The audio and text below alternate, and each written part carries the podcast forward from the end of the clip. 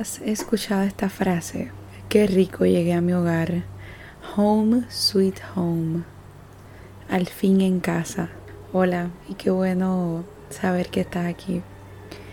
Y eh, esas frases a mí me han dejado analizando muy profundamente. Porque eh, usualmente cuando decimos esa frase es que llegamos a este espacio, ¿verdad? En el que no, vivimos o estamos y nos brinda una seguridad y una, una confianza. Y es un espacio donde usualmente nos gusta estar. Y yo me he topado diciendo constantemente, he llegado a mi espacio. Y eh, estaba analizando sobre eso y porque siempre digo, he llegado a mi espacio y no a mi hogar.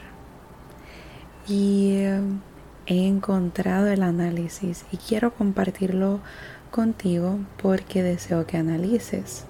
En mi caso y mi realidad, yo considero mi espacio, esa parte material, como eso, un espacio porque en realidad mi hogar queda nada más y nada menos que dentro de mí.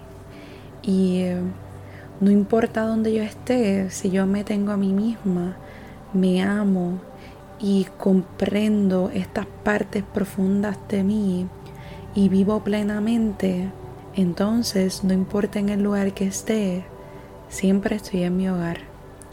Versus si solamente veo un lugar material como mi hogar, pues entonces yo misma me estoy autolimitando y no deseo eso para mí.